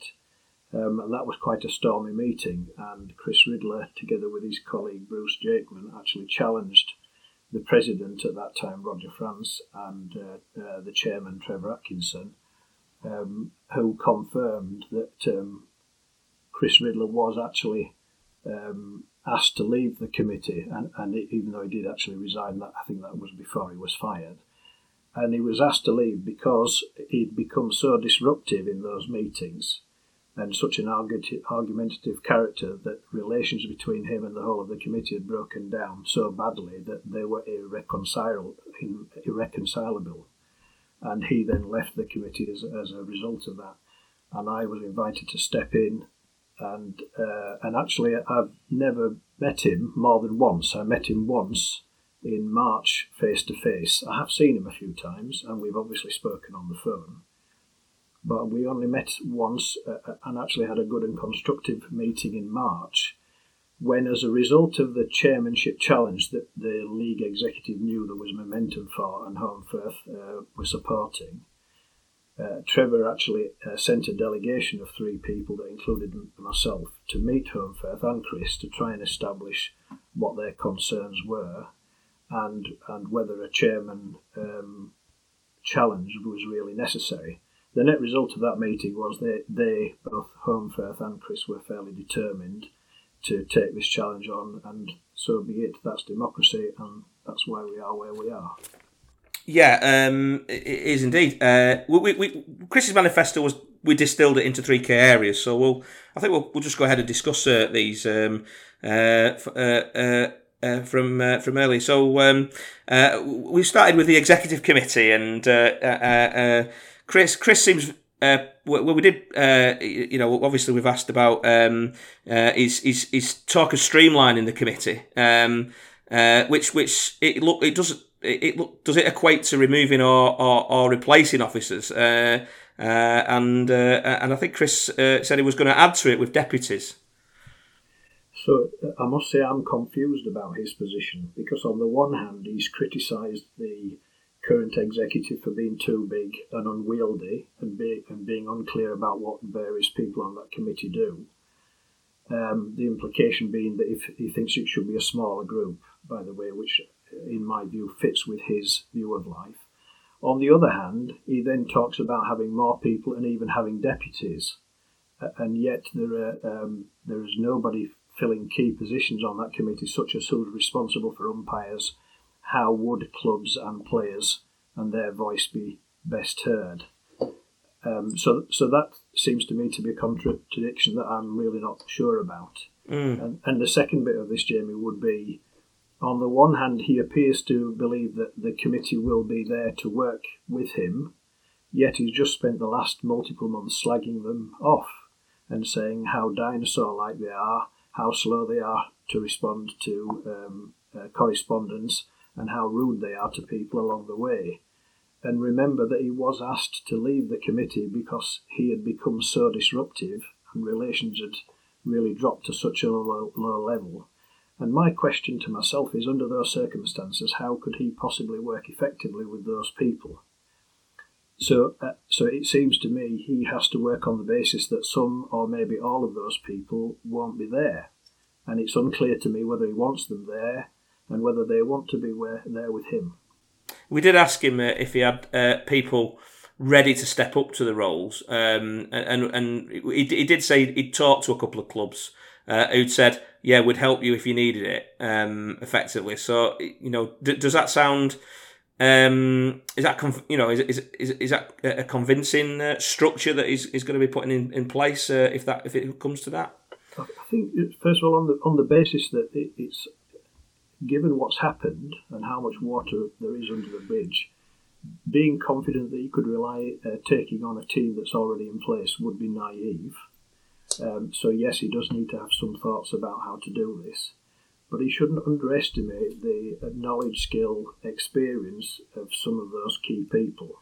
And I'm thinking especially of our General Secretary Norman Clee mm. and our Match and Registration Secretary Phil Senior, who both spend, first of all, huge amounts of time, but also have great knowledge, skill, and experience of handling a whole series of league matters. And that was shown um, very clearly during the COVID times, which obviously took us into uncharted waters that they had to plot a very careful path through and did so generally very successfully. Mm-hmm.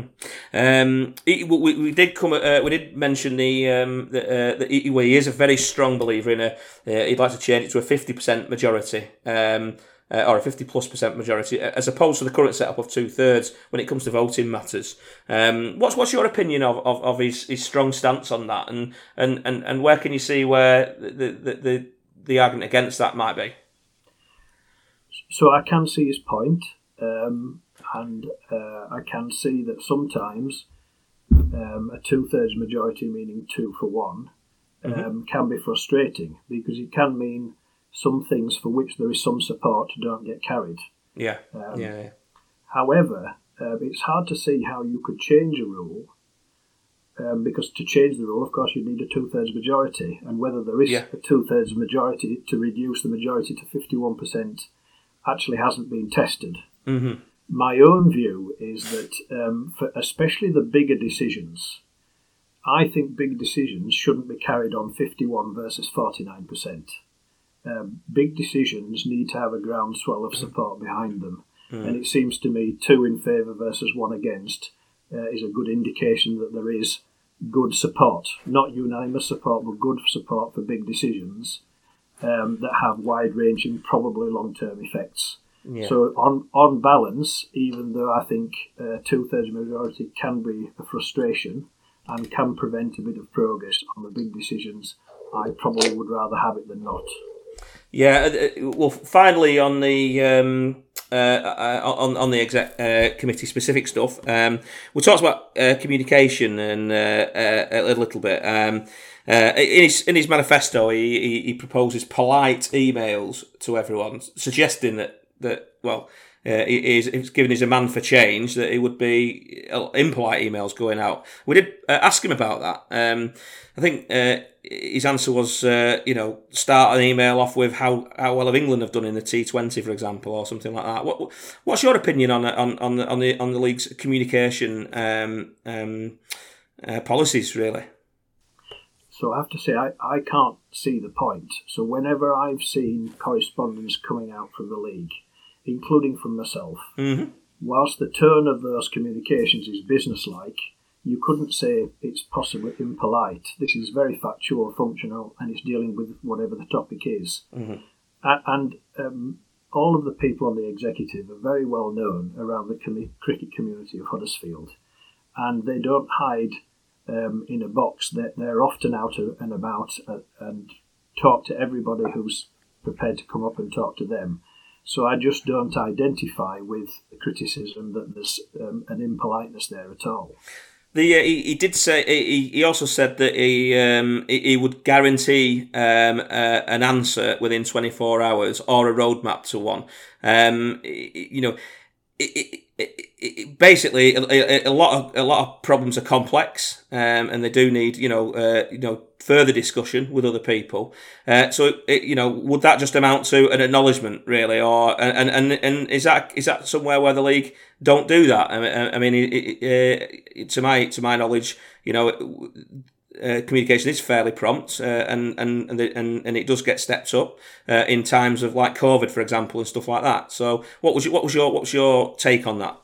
So again, I just don't identify with the criticism. Mm. Um, I think getting to final answers takes the time that it takes. Yeah, and and sometimes you know haste is not proper speed, so to speak.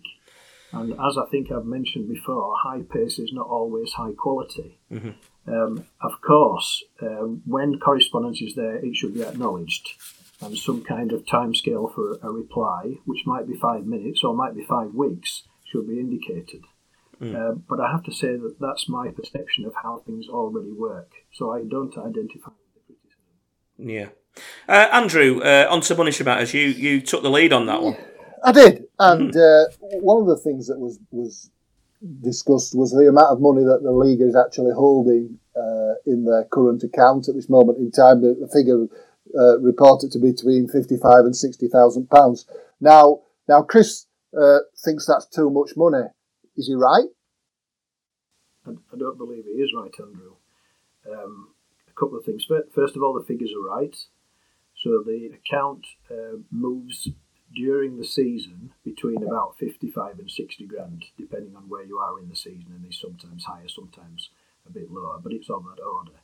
Interestingly, it's been of that kind of level for the last several years. So this is not a figure that is growing three or four or five grand per year. This is fairly stable, which is a good indication that the income matches broadly expenditure now, and we've got reserves that are built up in this area of 55 to 60 grand. People also have to remember that some 20 grand of that 55 grand is already loaned out to a variety of clubs interest free and unsecured as loans for all, clubs of all levels, all the way from Premiership down to Conference, to improve their ground and facilities.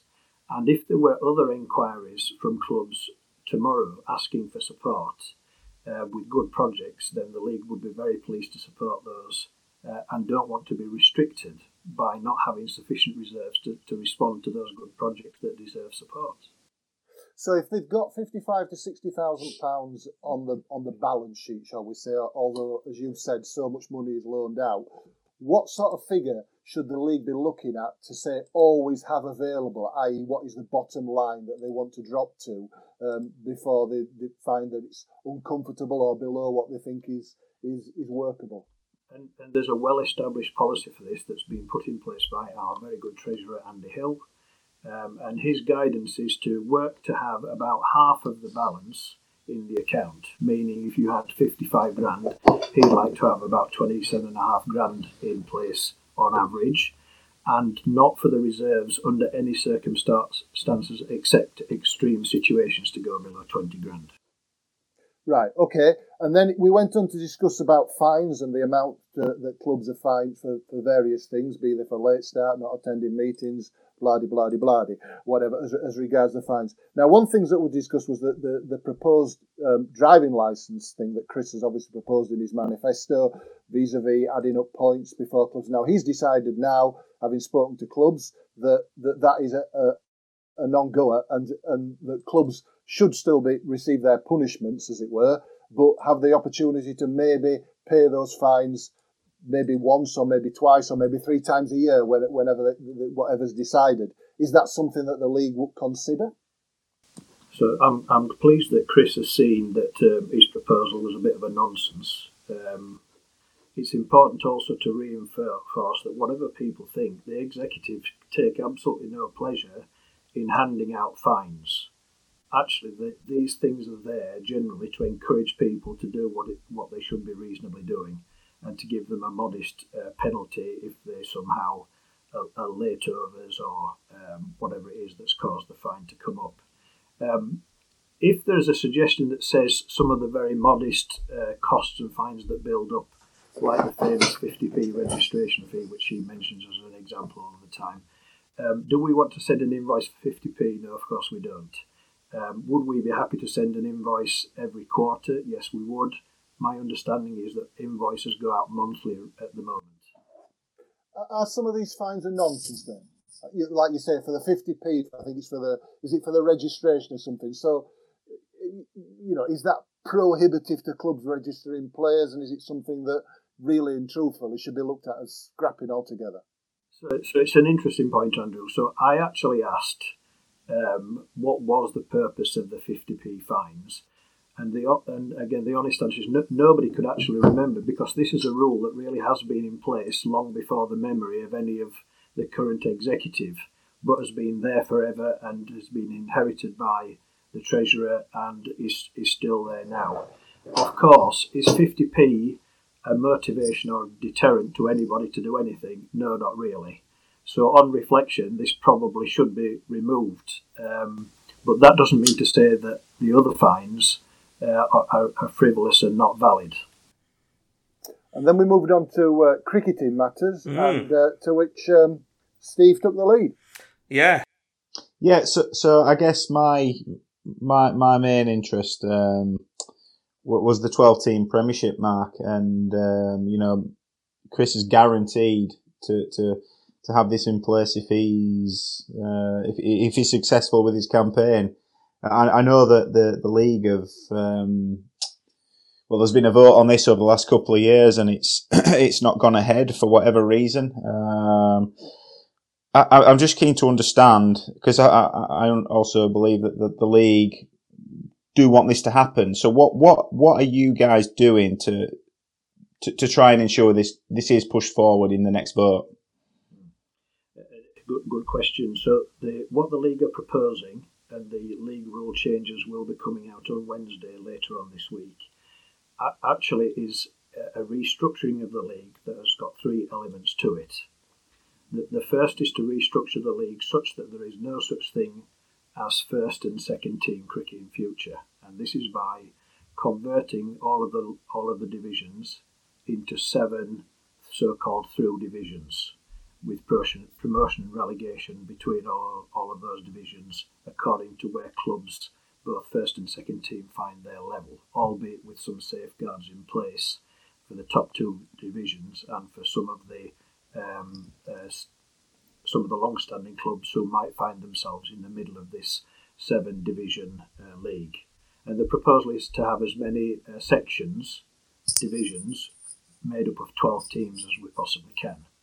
And that would have the effect of reducing the uh, Premiership from 14 down to 12 teams, then having a second to sixth section also of 12 teams and the balance of the teams in the bottom section, that would be next year 8 and then increase to 10 when the Premiership goes down from 14 to 12. I hope I explained that well enough. And then the final bit of this is to um, grant the associate clubs, and we expect there to be four of those remaining, with Norton probably folding um, for, for next year, and we're waiting for confirmation of that from them. Um, that their uh, status is upgraded to full member status along with the other 37 clubs, giving us a total league of 41 clubs and 82 teams. In, uh, it's important to say that um, proposals for a 12 club premiership have, have appeared in the uh, rule changes for both 19 and 20, and in both years were defeated. Um, and there, there have been in the past mixed views about this. Um, and I think for at least one of those years, it wouldn't have even passed the famous 51% test that we spoke about a few minutes ago. Mm. Having said that, it's our view that um, there is uh, a mood for change um, that we hope our proposals will embrace and gain the kind of groundswell of support that would enable us to be carried with a two thirds or better majority. Um, because we think it has benefits not only for the Premiership but actually for all clubs.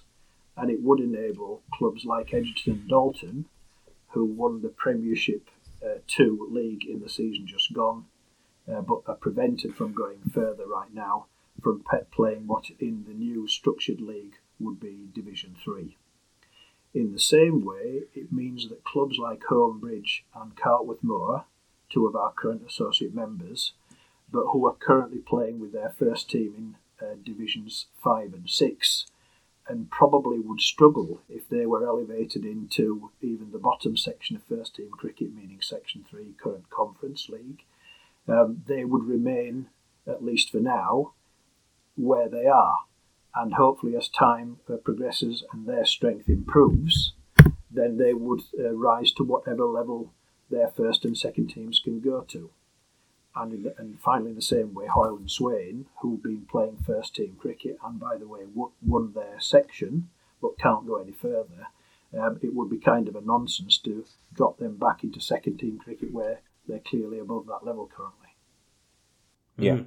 Yeah, understood. Okay, Mark. Uh, uh, just just very quickly, leading on from that, what what's the league's um, thoughts on, on, the future of the 2020 comp? Is there any um, are there any proposals to, to change that that at all?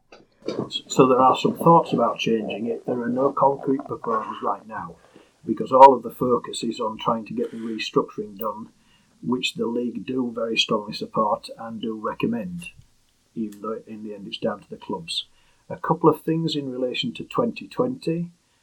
If the uh, 12 uh, team premiership was decided as part of the restructuring, that would free up some Sundays um, and there would be an option to move some of the midweek 2020 games that can be quite a rush onto Sundays. Um, even though I know that there is some reluctance of players to play double headers on Sundays as, as it is, nevertheless, 2020 cricket is not six hours of 50 over intense cricket, so so that's an option. But but actually, what we would need to do is to really consult with the uh, clubs and see what the, the general view is. The second possibility is to consider the conversion of 2020 competitions into the new 100 format, which obviously the ECB have kicked off this year.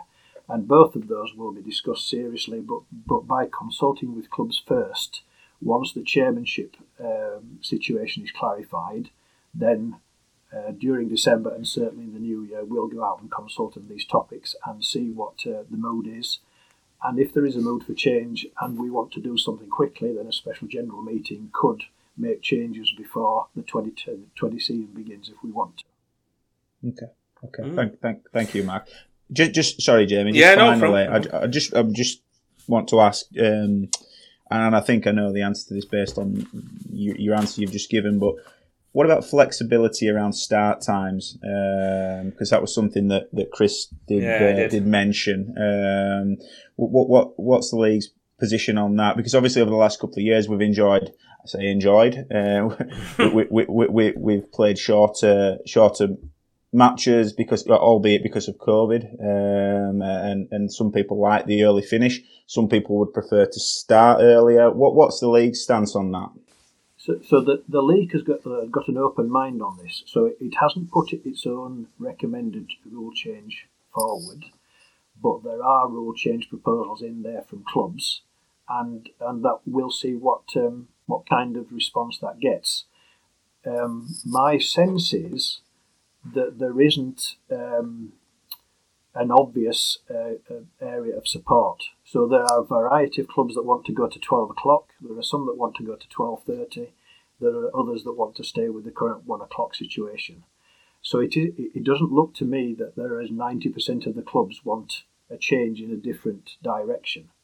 Mm. Having said all of that, um, again, if the restructuring is agreed, then one of the next thinkings, but, but it's not part of the current proposals because we think this is in a, a second stage, but would be to look at the length of matches of the seven division league that hopefully we're going to put in place starting in 23.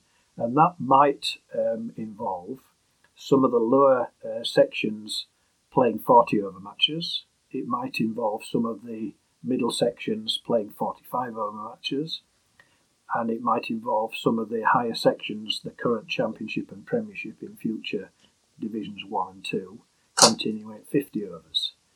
Um, and then you could also play around with the start times for those because, of, course, you get home by starting earlier or playing shorter games or both. Um, again, having said that, this is a second stage and again would require good consultation with the clubs and through um, our new representative who's going to um, represent the views of players and I hope, Steve, that people like yourself would join um, the subcommittee that's going to be um, formed on behalf of the executive under Robert Moore from Honley uh, starting mm-hmm. next year. Mm-hmm. Yeah, okay. Mm. Yeah, great. Thank you for that, Mark. Yeah, my my bit, my next bit was admin, which is uh, where the, the, the, the fast forward fifteen seconds buttons on phones come very very uh, uh, off use, but it's still important stuff anyway. So um, yeah, we, we did ask um, uh, Chris uh, what one of his things about modernisation and it's big. It's very big on connectivity um, with, with clubs and um, um, especially with things like live scoring. Um, now we did say that. Uh, Oh, did point out that um, the the, uh, the, the, the sort of picked a ten thousand pound figure for connectivity and and and, uh, and stuff like that. But I mean, is that uh, I mean, is is that real? Is that you know? Is it, he thinks it's a big a big area of concern. That what's your um, opinion on the uh, on on on on utilising funds for, for, for that thing? Given that um, you know it, it's uh, you know it runs it runs it runs okay in my opinion, but what's yours? So I think it runs okay, but I do think it could run better. Mm-hmm. So so there are um, black spots, as you know, Jamie, mm. um, of both fixtures and grounds and so on. Um, and there is high interest. I mean, pe- people do watch a game and watch their app for the whole afternoon, yeah, see what's yeah, happening yeah. with their second team or first team or other mm. competing fixtures that have high interest and so on. My sense is that clubs actually, if they could uh, put in place good arrangements, that they're happy to do so. I, I don't think the barrier is money. That would be my perception. Mm. But when you have a scorebox at Honley at one side of the ground and all of the other facilities are completely the other side of the ground, there probably are technical challenges rather mm. than financial challenges that get in the way of that. Mm. My, my feeling again is over time, those who do have technical problems will find solutions to those that are not massive money um, that the clubs are both prepared to and can afford to fix themselves. Yeah. If if there was a real need, um, then the league would be certainly prepared to help with small grants and so on to assist in, in such things because we do believe this is both valuable and interesting and important. Mm. He, he, um, grants was something that, he, that, that that was in on in his manifesto, and he, he was keen on um, you know uh, gra- uh, grant assistance should come from the league. What, what's your opinion on this? So, the league don't rule out grants, Mm. but but would prefer, so far as it's possible, um, as we do currently, to issue interest free, interest free and unsecured loans. Mm. In the hope that in the end, albeit with agreements on time and, and monthly instalments and so on, the money does come back to the league. And not not so the league can make money, but so it can be then re, re sent out to other clubs with other projects. Otherwise, the danger is that you know three or four clubs get a big chunk of money, but 40, 40 clubs don't get very much at all. Mm. Um, and and when you take even fifty five grand, not that we have fifty five grand, but if you, if you took thirty odd grand and divide that by forty clubs, this is not a fortune that would change the lives of any clubs, and furthermore, only for a year. Yeah. Um, so, so our our view is that having twenty or thirty grand in the bank that we can do something with when something really good comes along, or indeed if an emergency such as COVID, but also a club that's in dire financial straits, we have the ability to respond to that. Yeah. Great. As, reg- as regards going on to that, we, we also we discussed the um, sponsorship, and Chris seems very keen on in trying to extend the, the sponsorship availability to the to the league and to, to clubs in general. Um, is it something that the league is looking at themselves at this moment in time to get extended sponsorship for uh, for whatever it might be? You know, whether it be for um, um, balls or kit or what, whatever it might be for different clubs. Is it something that, that, that the league want to take on centrally, or is it just, or is it something for the clubs to look after themselves? Well, well, the, the league obviously do have sponsorship handled centrally in terms of the league. Um, so things like Sykes Cup and the league itself, they're, they're sponsored, um, and also various parts of the website are sponsored. And there are two people that handle this currently. One is our chairman, Trevor Atkinson, but also Jamie on the call here now. Mhm. Um, himself uh, also does seek sponsorship in particular for, for the website, and there is several thousand pounds a year that is generated by those activities. Um, could we accommodate more sponsors? Course. Uh, this is only a question of finding people um, who are interested in supporting us, and, and we find a way to give them sufficient value to put more money in. Um, so, so you can always do more in this area, but I think we've got a good foundation of sponsorship, as, as I've said, does raise several thousand pounds a year and has done for many years. And, and finally, we have to we have to be just careful to make sure that we're not taking sponsors away that actually should be going to the clubs that they're often affiliated to. Yeah. Um, so direct sponsorship of our 40 clubs, together with various aspects of the league, is a, is a good way to attract sponsors and to bring the money into where it can be best used. Mm. Uh, Andrew, you um, uh, well, being the uh, the resident umpire of the show, um, you were yeah, you you, you, you were well asked a fairly assertive question on the on the umpires association. Yeah, I mean, the, the question was whether whether um, Chris wanted to see the Umpires Association devolved and be taken under the auspices of of the league. Um, I, I, I, you know, I, I don't know from the answer that he gave me, tr- truthfully, what, what his answer was. To be to be honest, so I mean, as, as far as as far as you're concerned, I mean, where, where, does the league see where does the league see this situation? Do they you know are they quite happy with the umpires association to continue as it as it is, or do they want to see the league take a more active role in the actual running of the of the umpires? So let me answer the question straight away by saying, are we happy with the umpire situation? No, not at all. Um, this is um, a big worry and concern for the league, and is something that we have to find a way to do better. Um, and and whether um, bringing the umpire arrangements um, under the direct control of the league, or whether it's kept with the current independent umpires association, which is the previous long-standing arrangement, um, there are pros and cons for both systems. we currently have an independent umpires association.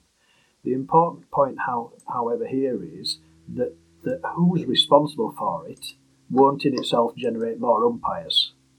More umpires have to be generated by um, making the uh, umpiring experience for umpires um, and more rewarding, and I don't mean financially rewarding, but a re- more, more rewarding, more fulfilling, um, less stressful um, role on a Saturday and Sunday afternoon if we possibly can, and to make sure that they're supported with the right kind of training and equipment where needed. Um, and this is a big challenge. There's absolutely no doubt about it. And it, and again, once the chairman election uh, uh, process is put to bed, this is the very first thing that the um, league will be turning its attention to. And the first step will be to have dialogue with the senior officers of the Umpire Association and assess the situation and, and decide what are the various steps that we need to take to try to improve things which is desperately needed. Okay, but the same question to you then that was was was asked to him was that before you can actually, um, if you like, treat the illness, then you've got to find out what the illness is. And so the the, the, the question is is the same one that I asked Chris is, is is is why why are umpires numbers going down? Why are players who are retiring who are hanging up their boots? Why are they not putting on the white coat and going out there in the middle and and, and officiating games? And, and obviously a game that many of them have played for many many years. You know, um, why, why do they not want to still be involved with with the best view in the ground? And I think there are a variety of reasons why um, umpire numbers have reduced. And, and not all players um, want to go in the direction of umpiring. Many others do become um, administrators at their club or coaches and, and volunteers in other parts of um, club life. Uh, and those are all, again, welcome and valuable. Um, so there are a number of uh, things that I think will, would need to be done to, to try to improve the situation. I don't see one big silver bullet here. I think this is lots of 1 and 2% improvements uh, or changes, and when you add that up, it then starts to look like a material improvement. But I will say one thing, Andrew. Um, I do believe that clubs and players, in particular captains that are in charge of uh, things on the field together with the umpires, can help. So, um, an atmosphere where the umpire feels like the enemy, uh, somebody who is not trusted or respected, um, doesn't make the experience the one that you'd hope uh, to receive if you were an umpire in the middle of the uh, uh, the square. At the end of the day, umpires, um, even though they do get a fee, um, they're generally volunteers, and they're doing their best in the fairest and most equitable way they can. Even though from time to time they'll make the odd mistake, but who doesn't? And players certainly do. And I think if that could be improved, then it would, um, let's say, it would prevent some people who've given umpiring a try, or even others who've been doing it a long time, from saying, I feel like I've had enough of this. I could uh, do more interesting and more fulfilling things on a Saturday afternoon than be slagged off by some bloke who thought he was now LBW. Yeah. But, Mark, I mean, Mark, can I can I just step in there? I guess I guess I totally uh, agree with that. You know, player behaviour should should probably be better. I see it week in, week out. Um, but do you think that's got worse over the years? Is that is that what you're saying? I, do feel it has got worse, actually. Um, so I don't think people in society in general have got the respect for um, officials, and whether it's an official in a white coat or a bobby on the beat, I, I tend to think that generally there's a bit less respect around especially if that is not obviously earned. Um, but again, volunteers are doing their best. Even some umpires that are not as good as the best umpires that we have around, they're still generally doing their best and they don't deserve to be sworn at and vilified for making a mistake. Yeah, t- yeah totally think... agree. Yeah, I'm, I'm just, uh, yeah, um, I'm, I'm like you. I'm, I'm puzzled, and I, I, I agree. I don't think there's one one thing that's going to fix the whole thing. But you know, I think back to when I started 20, 20 odd years ago in, in the Premiership, um, th- th- there was tons and tons of umpires, and, and, and they were all coming through, and it just seems to be deteriorating as we know over the last few years, and, and I, I don't know, I don't know. It is a concern. It really is. But Steve, it's no, it's no different to player strength. You know, so if you look at our youngsters these days, um, they've got so many options of leisure activities and distractions and so on and so on. When I was young, you played cricket and you were there for roughly every game, apart from when you were taken on holiday by your parents. These days, you know, everything from um, playing football that still seems to go on, you know, throughout the summer to going on holiday to going to music festivals. They've got a portfolio life. Um, and cricket's part of the portfolio, but it, it's not the be all and end all that it was for me when I was playing cricket and, and wanted to play every moment I possibly could on the field. And my mm. sense is that umpires are no different, uh, w- which is why when we look at the plans that are required to try and get on top of this, um, this will be a multifaceted plan, and in some cases it will require some trial and error. Um, and one thing's for sure, we shouldn't rule anything out at this stage, including increasing the money for umpires, which, which has been something which has been uh, proposed and that, and met with quite mixed views, which I do understand. And, and I'm not saying that, that paying umpires more money is the answer in itself. I'm saying until we found a ways to materially improve the situation, nothing should be ruled out, and a few things should be tried and see how they go, because we have to do something. Mm. Mm. Yeah, I think you're right. It's a it's a it's a big problem, and it will uh, uh, come up for debate again. I think it's worthy of uh, you know get, getting a, a, bit of a get, bit of a talk going about it. I think. Um, correct, and and COVID hasn't helped. So, so even to get back to where we were below before COVID, we've mm. got a fair chunk of work to do, and the uh, colleagues at the Umpire Association will need to play their part in, in helping this to be achieved. Mm. So yes, uh, th- that pretty much wraps wraps up the uh, the well, both sides of the coin, really, uh, uh in a way. Um, uh, um, it's all going to come out in the wash, isn't it? 29th of November. It, um, it, it will all be out in the wash, and everyone will know. Um, you know who uh, you know who who's who's going forward with. Uh, Mark, thanks for taking the time to come on um, and offer your thoughts on this, uh, um, and uh, appreciate it. Not at all, chaps. Uh, very pleased to put the case on behalf of Trevor and the rest of his uh, executive colleagues. Yeah, and uh, we do have a few awards winners specials coming up in a week or two, so stay tuned for those. Um, we've got uh, the yes for some excellent guests over the winter months too, so uh, all looking exciting as well. So uh, we'll be back to some crazy anecdotes uh, on the cards. Uh, all, all will be revealed in due course, of course. So keep subscribing and listening to, to however you listen into your podcast. Uh, I must extend a huge thanks to my two companions, uh, Andrew and Steve, for their support in the show. Uh, your knowledge and opinions are most welcome, especially when it comes to more serious, polarising matters like this. Uh, but yeah, thank thank you, chaps. Yeah, no problem. Cheers, Jamie. Jamie just Cheers, well Chris. putting these together this year. They've been absolutely fabulous to listen to. Yeah, thanks, Chris. Um, yeah, they, we've, we've enjoyed doing them anyway, so uh, that's great. Anyway, I, I, better get we better get off and uh, uh, yeah. Well, Chris. Anyway, thanks for coming along. Okay. Maybe we give ten grand out so everyone can get a free headset. Yeah, yeah, yeah, yeah. yeah, yeah. Very good. All right. Okay, okay. All right. See you later. Cheers, Chris. Cheers, guys. Thanks, Bye.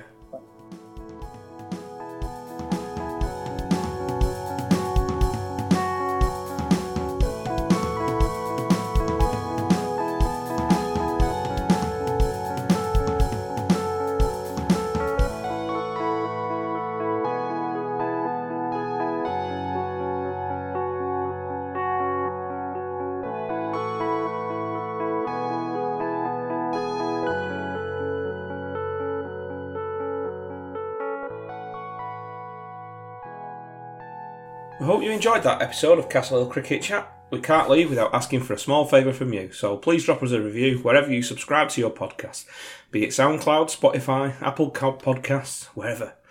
It only takes seconds to do, and it really helps us as we continue to bring out, out these podcasts. Thanks to everyone who has regularly tuned in as we've churned out these recordings. You know what? It's been really encouraging engaging with people who have regularly listened, and we're genuinely pleased to have brought them to you. Without you, the listeners, there would of course be no us.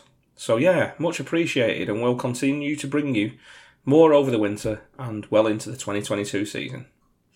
If you'd like to be a guest on Castle Cricket Chat as we go into next season to chat about your team or discuss a match you've t- taken part in, or even reflect back on your career as a player or an umpire or even someone who's just been part of the fabric of a club, just get in touch via the usual methods.